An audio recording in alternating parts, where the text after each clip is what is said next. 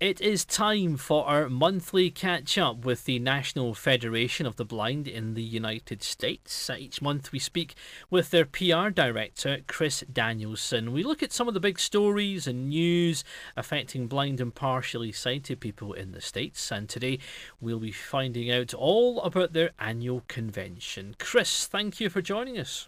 Thanks again for having us, Allan. Always a pleasure.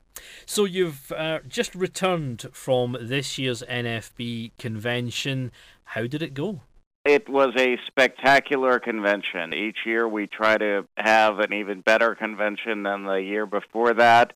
And I think this year we succeeded. We were very pleased to welcome two members of Congress to the convention this year. That's a recent record. We've got a lot of uh, legislative issues on the table, obviously, in the United States, so it was very good to have two members of Congress, and not that it matters, but uh, from both political parties. So uh, we had bipartisan representation here at the convention. I should say both major political parties, because there are, of course, other political parties in the United States.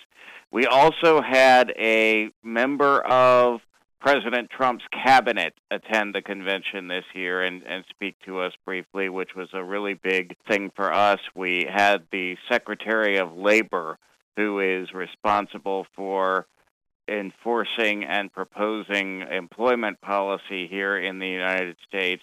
And he did attend our convention and speak to us about improving opportunities for employment for people who are blind and people who have disabilities in the United States. We also had terrific representation from a lot of the major technology companies, including having Microsoft's Chief of Accessibility, Jenny Lay-Flurrie, speaking to us.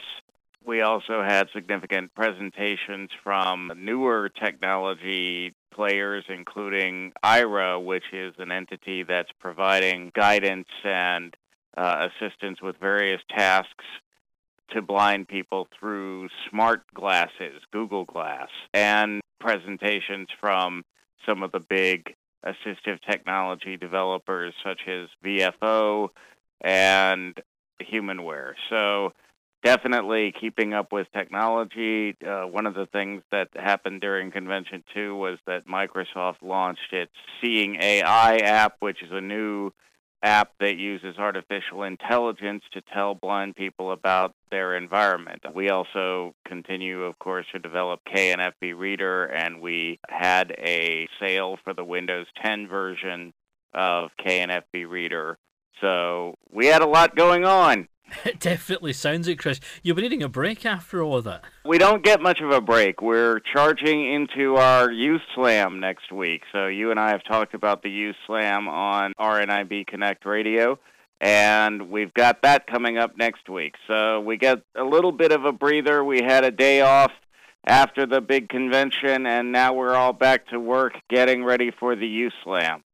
Fantastic. So uh, every year, Chris, the convention just seems to attract more and more people, whether it's to the technology area or whether it's people coming to talk at the convention as well. Are, are the numbers of, of members attending going up as well? Because I know it's always a huge event. You have people coming from far and wide over 2,500 people registered for the convention. And of course, there's a lot of people who show up for parts of the convention who aren't necessarily registered but attend all or part of the convention. So we definitely had that participation as well. So always a big event, and we were very pleased with the turnout. Folks from all over the country coming to Orlando, Florida to attend the convention of the National Federation of the Blind. Now, next year, 2018, will be our last convention in Orlando for a while, and we will be looking to have our convention, we have been told, somewhere west of the Mississippi in 2019. So, try to move out west a little bit and make it a little bit easier for members who live in those parts of the country to attend it'll have to be somewhere uh, large then, Chris, because you know you do have masses of people who come to this. You know, you pretty much take over kind of hotel complexes when this is on. Uh, absolutely, we uh, we have a huge presence, of course, and one of our challenges is always finding a hotel complex or a convention complex that can accommodate all of us. We like to keep everything in a single complex, obviously, or into complexes that are connected for the convenience of our members and guests so that there's not a whole lot of running around the city involved. And so we'll be looking for uh, a venue that can accommodate between 2,500 and 3,000 people and that can accommodate all of the meetings we have. The convention is a week long event. Uh, before we have the plenary sessions, which is what I've mainly been talking about, we also have three days of meetings of our various divisions of the National Federation of the Blind, like our National Organization of Parents of Blind Children, our Blind Parents Division, our uh, National Federation of the Blind in Computer Science, blind lawyers, blind office professionals, braille users, all kinds of different groups that get together at convention and have various meetings and activities. And so it's a really big event. It takes a week so that we can have all these supplemental meetings. So it's a big event. It's an exciting event. We urge blind people from all over the world to come to the convention if they can, uh, certainly from all over the United States, and we always have a certain number of international guests. Of course, we were pleased to have remarks from Dr. Frederick Schroeder, who is the current president of the World Blind Union at this convention. And we are, are always pleased to see people from all over the world at the event. Now, I know one of the sort of highlights of the week, Chris, is the president's uh, speech as well. Were there any particular topics being highlighted this year? Absolutely. Uh, we are obviously, as an organization, as all blindness organizations are, concerned with the continued changes and development of technology.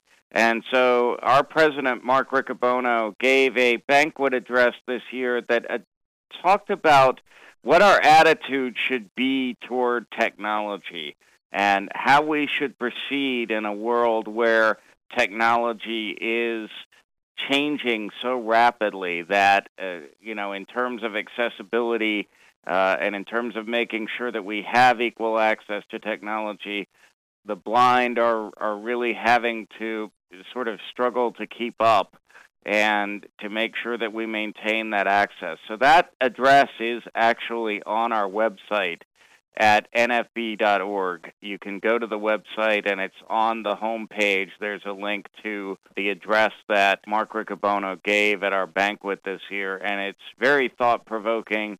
It talks about how we, as blind consumers, engage with technology companies and how we use technology and how we influence the development of technology in a direction that is useful to blind people.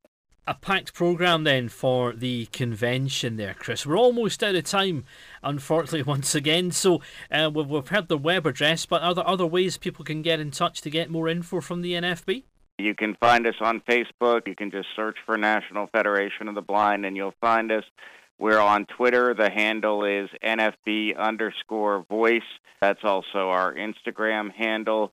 And we are also on YouTube. We have a channel called Nations Blind. And we can also be reached by email if you have any questions about anything that we're doing. The email address is simply nfb at nfb.org. And all of those methods to get in touch with us are on our homepage as well, www.nfb.org.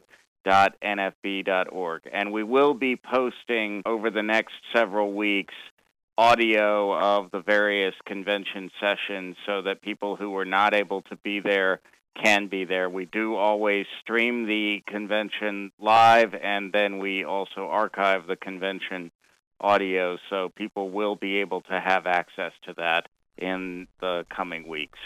Chris, pleasure speaking with you as always. We'll catch up with you again next month. But in the meantime, thank you for joining us on RNIB Connect Radio.